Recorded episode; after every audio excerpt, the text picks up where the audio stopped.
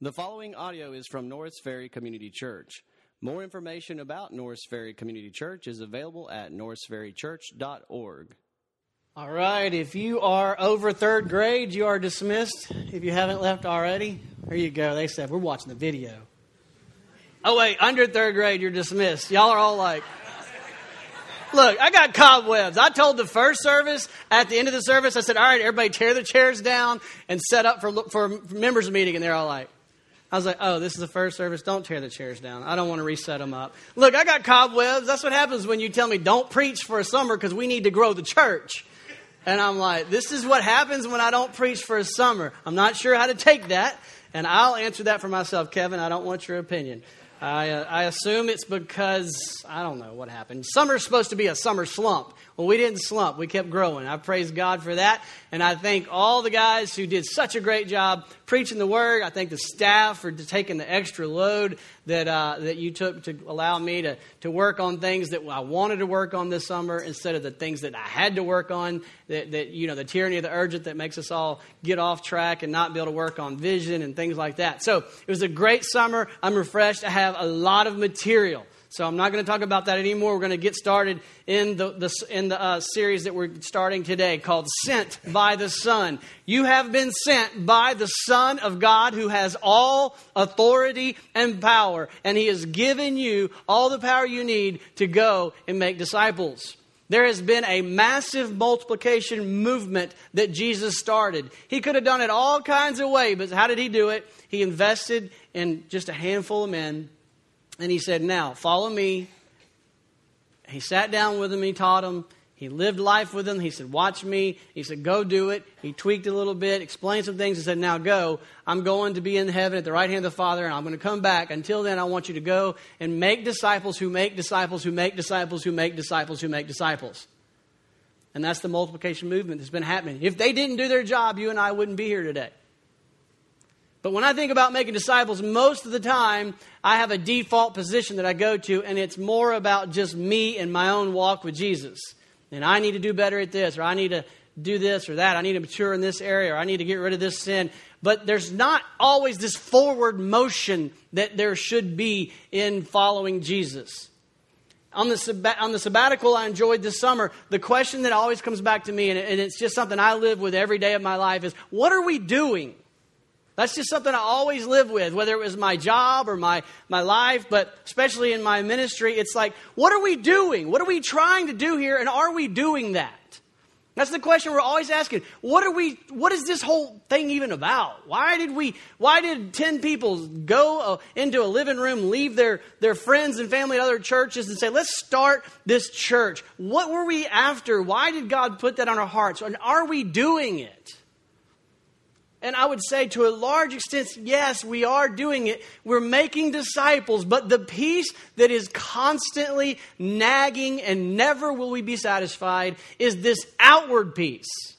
In our covenant language, we call it love Christ, Christians, neighbors, and nations. That's what we're doing. We're equipping you to love Christ, love Christians, love neighbors, and love nations. The love Christ and Christian part, we're killing it. The love neighbors, I think we're doing pretty good. You, I don't know where y'all are coming from. But is there this forward, outward, life on life, you looking around who's in your life, pouring into their life, identifying them, investing in them, inviting them to follow Jesus, and increasing the kingdom of God? I'm not. I'm not doing it near the way I should. I mean, the first step is identifying. I don't know many non Christians anymore. My whole life is on this Christian island. And so the first step for me is I got to get off this island. So I'll see y'all later. I'm gone. This is my reason I'm going to be at the lake. No, I'm kidding. So all of us need to start asking our question Am I making disciples? Because we've all been sent. If you struggle with your purpose in life, and I know that many of you do, as I do, like I, I just never could just get up and do my job and make money and pay bills and take a trip and buy more stuff and then do it again the next day. I, I was like, there's got to be more than life, more to life than that. This is the purpose. This is the significance. This is what brings meaning and purpose and infuses your life with excitement is the Son of God chose you to be a part of this massive multiplication movement of making disciples. I wonder who is going to be in the kingdom because of you. And when we reach them and we bring them in and we disciple them, our job's not done until they're making disciples. It's a multiplication movement. So we start our new series today. We're working through the book of Matthew. Clint Rayleigh came in this morning after the service and said, Oh, I'm so thankful you did not spend the whole hour in chapter one of Matthew going through that genealogy. And I'm not, because here's what I'm doing a little different. Usually we work verse by verse and we don't, we don't even stray away from genealogies. We'll work right through them and make sense of them. But I want to do something that the church historically has often done, and that is they take the five discourses, which just means teachings or speeches, five discourses of Jesus that are in the book of Matthew, and, and you'll see today, it's the first one is chapter 5, the Sermon on the Mount. Jesus has his disciples, he sits down, which is the posture for teaching, and rabbi teaching his disciples, and he sits down and he says, Blessed are the poor in spirit, for theirs is the kingdom of heaven. And he starts to teach them. And he does this five different times in the book of Matthew. And the church historically has used these largest collection of messianic teachings, the Messiah's teachings, as a discipleship curriculum. Is this is Jesus telling these men who were fishing, and he said, You're going to fish for men and he says, Now, here's what that means. Here's what a disciple looks like. Here's how he thinks. Here's how he acts. Here's their motivations and values. And here's what you're going to do. Here's your people. Here's how you live in community. Here's how it makes sense when you go and you spread the seed and nobody responds. Let me tell you the secrets of the kingdom as to why. And he says, Listen, when you go out, here's how you're going to be treated. So don't be surprised when you're treated this way. And then the final Olivet discourse where he's on Mount Olive and he says, Let me tell you what you're going going to see before I return. Pray for me. That's a challenging discourse. So, we're going to study the five discourses in Matthew where Jesus is teaching his disciples and he's preparing them. But what is the last thing in Matthew 28 19 and 20? The last thing he does, he sends them. And that is the forward motion that we must not miss. If all we do is study Jesus' teaching for me and myself, and I'm going to be a better Christian, and it doesn't result in multiplication, then no, we're not doing what we're trying to do. Amen. And that's what I'm trying to say is I sat back and thought, what are we doing? Well, obviously, we're trying to make disciples, but how do we measure that? Well, we should see that we have made disciples who are making disciples who are making disciples. I'd say I see it, but we need a lot more.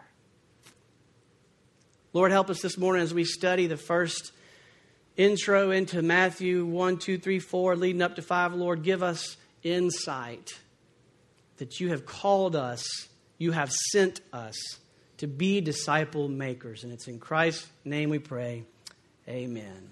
All right, here's what I want to do today simply is get us context. Get up to chapter 5 because chapter 5 is where he says, All right, Jesus sat down and he started teaching. So, what happens? Turn your Bibles. If you got paper copy, then I'll hear the pages flipping. If not, turn your electronic Bibles on and go to chapter 1 of Matthew. First thing you see is this long genealogy. And Matthew's writing the book of genealogy. He says, The book of the genealogy of Jesus Christ the son of David, the son of Abraham, and then he goes through the son of, the son of, the son of, the son of, all this genealogy. Now, what's going on there? Well, let me tell you how your Bible works. Your Bible falls apart into two pieces Old Testament, New Testament. That doesn't mean old, outdated, new, this is the one you need. This is the old, is the foundation of the new. You cannot fully grasp and understand the richness of the new if you don't know the old. The old paints a portrait of the Messiah, the Son of God, the anointed King that God will send to establish his kingdom. And it's three ways it points to Jesus and so much more, but in three general ways. One is direct prophecies. He'll be a born of a virgin in the town of Bethlehem. He will be a Nazarene. He will come out of Egypt. He will do this. He will do that. He will be a suffering servant. He will hang on the cross. And Every single prophecy, just as the prophet said, is fulfilled. And we're going to trace that, that Matthew is going, oh my gosh, that's what the prophet said. That's what the prophet said. That's what the prophet said. Is he the Messiah? So that's one way. Another way is the imagery. And really, that covers both of the next two ways. He is the prophet, the priest, and the king. When you read the Old Testament, you see God gave Israel prophets, He gave them priests, and He gave them kings. Well, Jesus shows up on the scene, and He is the ultimate prophet of God, the Word of God, the mouthpiece of God. He is the priest of God who intercedes between God the Father and man by His own priestly act of giving Himself on the cross and His sacrifice, which we're remembering today in the Lord's Supper. And He's the king. He's the all powerful king of God's kingdom. And when he comes back, he will rule with great power and dominion. But also, we see all kinds of imagery in the Old Testament points to Jesus. When Noah built the ark and God used that ark, an act of faith, to save these people from the flood, that is a picture of the salvation. The ark, Jesus is the ark of God, and He saves His people from His sin. Over and over, we see the tabernacle is a picture of the tabernacle of God, as Jesus is the dwelling of God. Over and over, the Old Testament creates a longing for the arrival of this Messiah, this King, this prophet, this priest, the one who will himself be the Lamb of God, who sacrifices his own blood to cover the guilt and sin of his people. And Matthew writes in his gospel, as you've been waiting hundreds of years after the close of the Old Testament, who is the Messiah? And you read, this is him. Because when you trace the storyline of the Old Covenant, of the Old Testament, it identifies that the Messiah will be the son of a woman, he will be a son of God, he will be the son of Abraham, and he will be the son of David. And what does he say? And I noticed on the sabbatical the book is getting further and further away. I went and saw uh, Dr. Bundrick this week. I will have glasses next week, so don't laugh. The book of genealogy of Jesus the Christ, that's anointed one, that's kingly language He's the son of David. He's the son of Abraham. He's saying, He's here. The king is here. So, this guy who wrote the book of Matthew, who is this guy? We're going to read highlights of chapter 1, 2, 3, 4, and 5 to get into the sandals, the dusty sandals of Matthew, to get context for when we sit down next week at the feet of Jesus and listen to his teaching we will say, I get it. So when we get to Matthew chapter 1, verse 22, notice what Matthew is doing. He says, All this took place to fulfill what the Lord had spoken by the prophet. Behold, a virgin shall conceive and bear a son, and they shall call his name Emmanuel. He's saying, I, heard about this guy. Maybe Matthew was about the same age as Jesus, but somewhere in his lifetime he heard about this guy. That this guy was born in Bethlehem. He was born supposedly of a virgin woman, and he was a Nazarene, and he came up out of Egypt, and he did all this. And so over and over you see Matthew saying, This is exactly what the prophet said would happen. He's fulfilling the Old Testament scriptures. In chapter 2, the wise men visit, and he says in chapter 2, verse uh, 5. They told him in Bethlehem of Judea, it's written by the prophets. This is exactly what the prophets said would happen.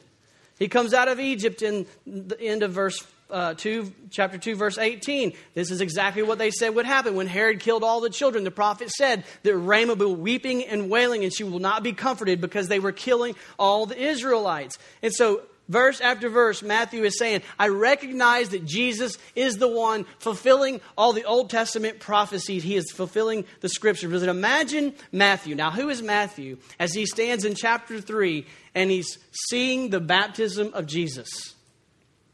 Matthew was probably a scribe trained by the Jewish elite how to read, how to write, how to scribe. He recorded and memorized the Old Testament. That's why he was able to recognize him when he showed up. He's like, "Oh my goodness, this is he is he's fulfilling all those scriptures." But somewhere along the way, he he got distracted. He got more focused on money and power and prestige and retirement and possessions. But he's a tax collector, which meant he had to be trained and smart and, and could do math and write. But he was a tax collector working for the enemy. He was a traitor. He was working for the Roman government, collecting taxes from his own people, the Jews. And not just that, but he was a greedy, greedy tax collector because they all knew that the Roman government, as long as they got their piece, didn't care if you over collected. So this dude's rich. And he got rich off the backs of his brothers and sisters. He's a traitor. He's an outcast among his own people. He's all about himself. He's all about his career. He's all about his future. He's all about his possessions. He's all about his power. He's all about his prestige. He's all about his retirement. He's all in, but that's what he's all in for. And he starts to hear, oh my word, I think the Messiah is here. So don't you know the internal turmoil that's going on in his heart? Excitement. Oh, the long awaited Messiah is here. Oh no. Look at my life. What if he comes to me? Imagine him in, John, in Matthew chapter 3 as John the Baptist fulfilling what was pro- prophesied. The prophet Isaiah said, The voice of one crying in the wilderness, Prepare the way of the Lord, make path his straight, straight his path. This is what's happening. John the Baptist, this weird dude from the wilderness, wearing camel's skin and eating locusts and honey, it was all prophesied and he's baptizing. And when he baptizes, he looks at the crowds and he says, Repent, you brood of vipers. He didn't play. Matthew's like, I know.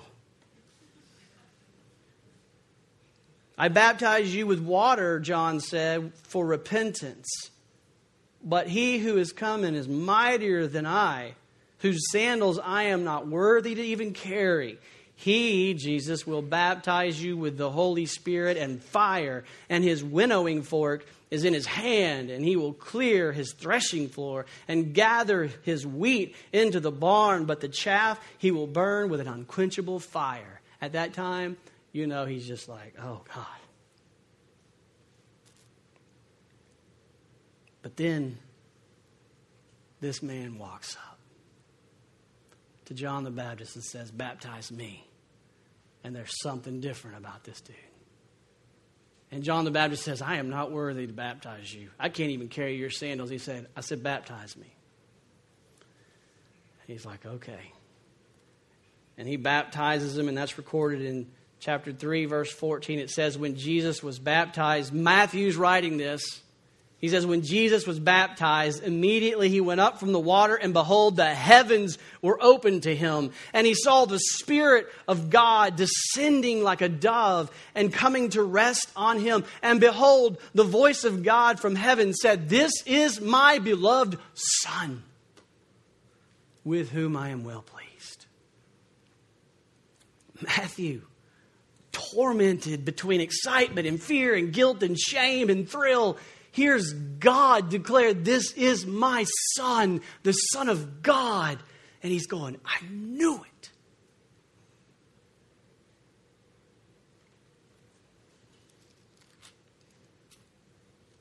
And then in verse 17 of chapter 4, he's in the crowd, slipping around, looking, just staying in the back where I don't want Jesus to make eye contact.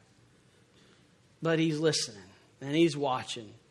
In 417 it says from that time on jesus began to preach saying repent.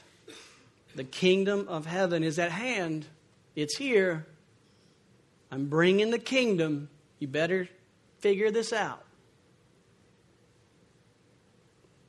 but then imagine in the middle of all this turmoil internal turmoil split ah, man walk away from everything power, prestige, money, possessions to follow him?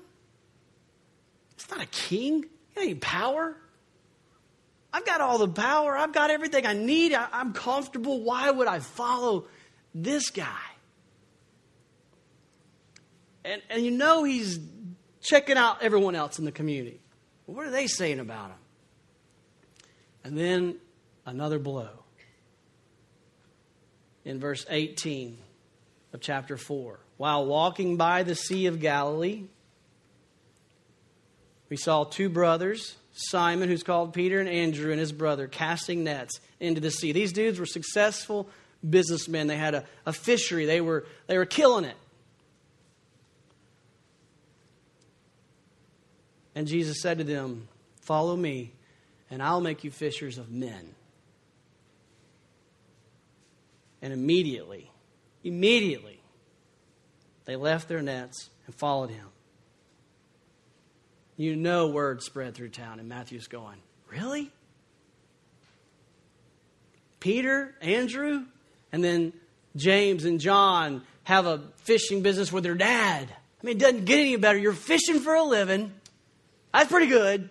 And you're with your brother and your dad, and you're killing it.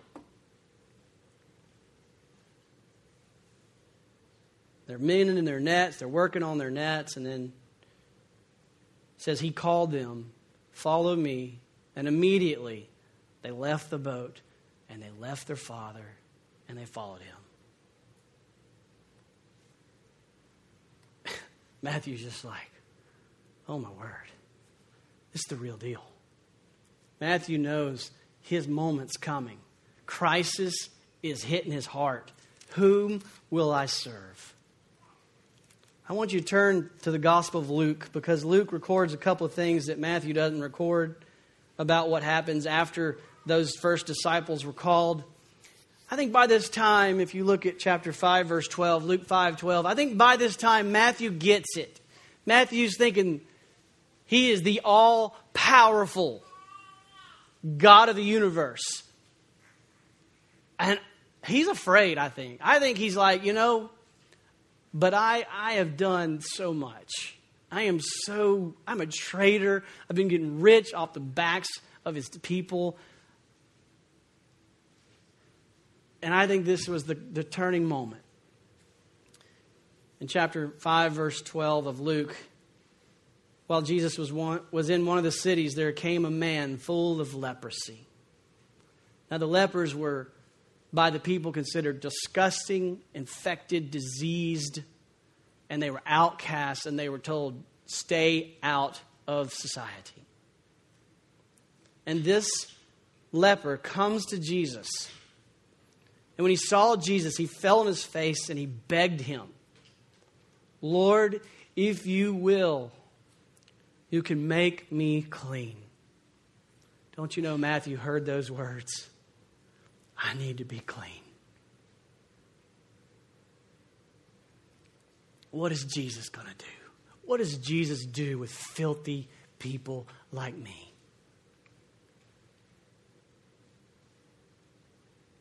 He didn't say, be healed. He didn't say, whoa, whoa, whoa, whoa.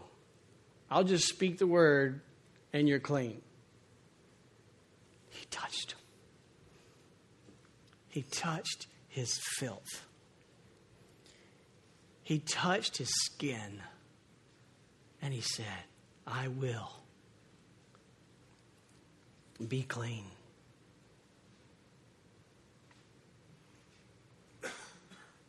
The compassion, the love, the kindness, the mercy of God being displayed. Then, one last scene in Luke chapter 5, verse 17. I think here we see the patience of God, and I can totally relate to this. I see Jesus, he's in this room, and it's packed, and crowds are outside, and it's just like, they got it. It's just a crazy, chaotic scene. Nobody's quiet, and he's trying to teach, and he's got noise, and he's got all these distractions, and he's just patiently teaching it reminds me of one time, guys. I was over here. Y'all were one of y'all was over here. I love you all, and I don't want anyone ever leave mad at me. But one time, a long time ago, someone over here had a pencil and a paper. The whole service,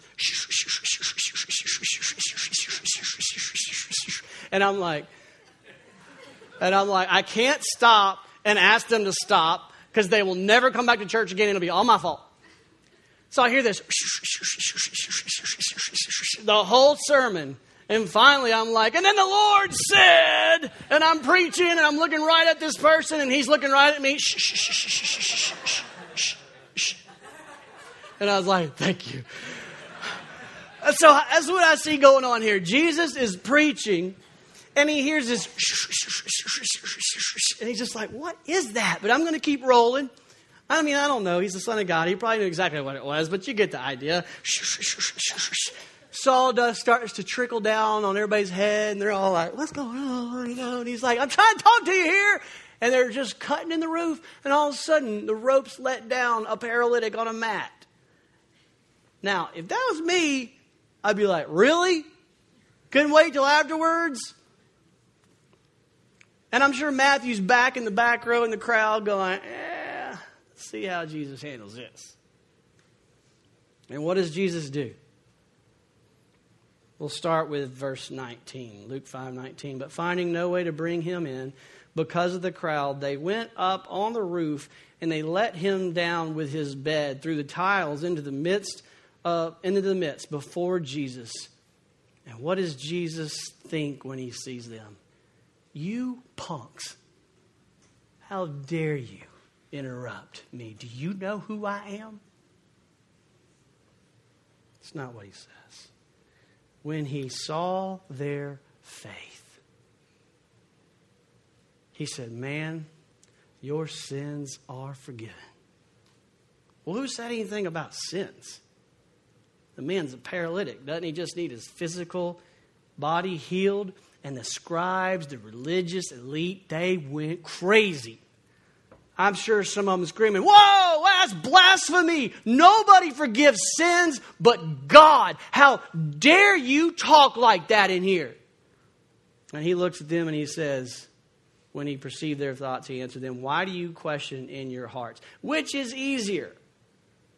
To say your sins are forgiven or to say, Rise and walk? And he looks at the dude and says, Get up and walk. And the guy gets up and walks. And Matthew's just going, I'm in. I'm in. I can't fight this anymore. I, I, want, I, want, I want in. But at that moment, don't you think he's, but will he take me? Will he take me knowing who I am and what I've been doing? After that, when he walked away, the man that was healed, and Jesus saying, I forgive you of your sins, it says in Luke 5 26, the amazement seized them, it gripped them, it grabbed them amazement seized them and they glorified God and they were all filled with awe, including Matthew, for they had seen what happened. And then it says in verse 27, Luke 5, after this, he went out and he saw a tax collector named Levi. That's Matthew. I'm sure Matthew was standing in his little tax collector booth and he's just shrinking, like, oh gosh, here he comes. Levi sitting at the tax booth, and Jesus looks at him. Of all the things he could have said, could have said, Shame on you. Could have said, How dare you? He said, Follow me. And immediately, leaving everything, he rose and he followed him. How do you think he felt, man? How do you know what he felt? Look what he did next in verse 29. Levi made him a great feast in his house, and there was a large company of tax collectors and others reclining at the table with him. Levi called all his buddies, all his rich tax collector friends, and he said, We're going to have a party, and Jesus is going to be there. I want you all to know this Jesus. He'll accept you as you are. He heals. He's got the power of God. He forgives. He cleanses. He's making disciples out of the joy of having entered into the joy of Jesus. And it's fun. It's an incredible picture. And all the religious elite, here they go again. What are you doing, Jesus, hanging out with these tax collectors, these sinners. What are you doing? And Jesus responds, Those who are well have no need for a physician, but those who are sick. I have come not to call the righteous, but sinners to repentance. At this time, Jesus is called Matthew. Matthew's following Jesus. And don't you know, he is like, wait a minute. Jesus, can we sit down for a minute? I got some questions. And he gets a notebook and he gets his pen and he says, Now, how does this whole thing work? Do I have to work off my sin first? No. I got that. I, died for that. Well, who are my people? What am I supposed to do? What's it going to be like when I go out there and tell those people I've been swindling all these years about you? What am I supposed to say? How are they going to treat me? How are they going to respond? What does my future hold? How long? I thought you said you're bringing your kingdom. And that's what these discourses are.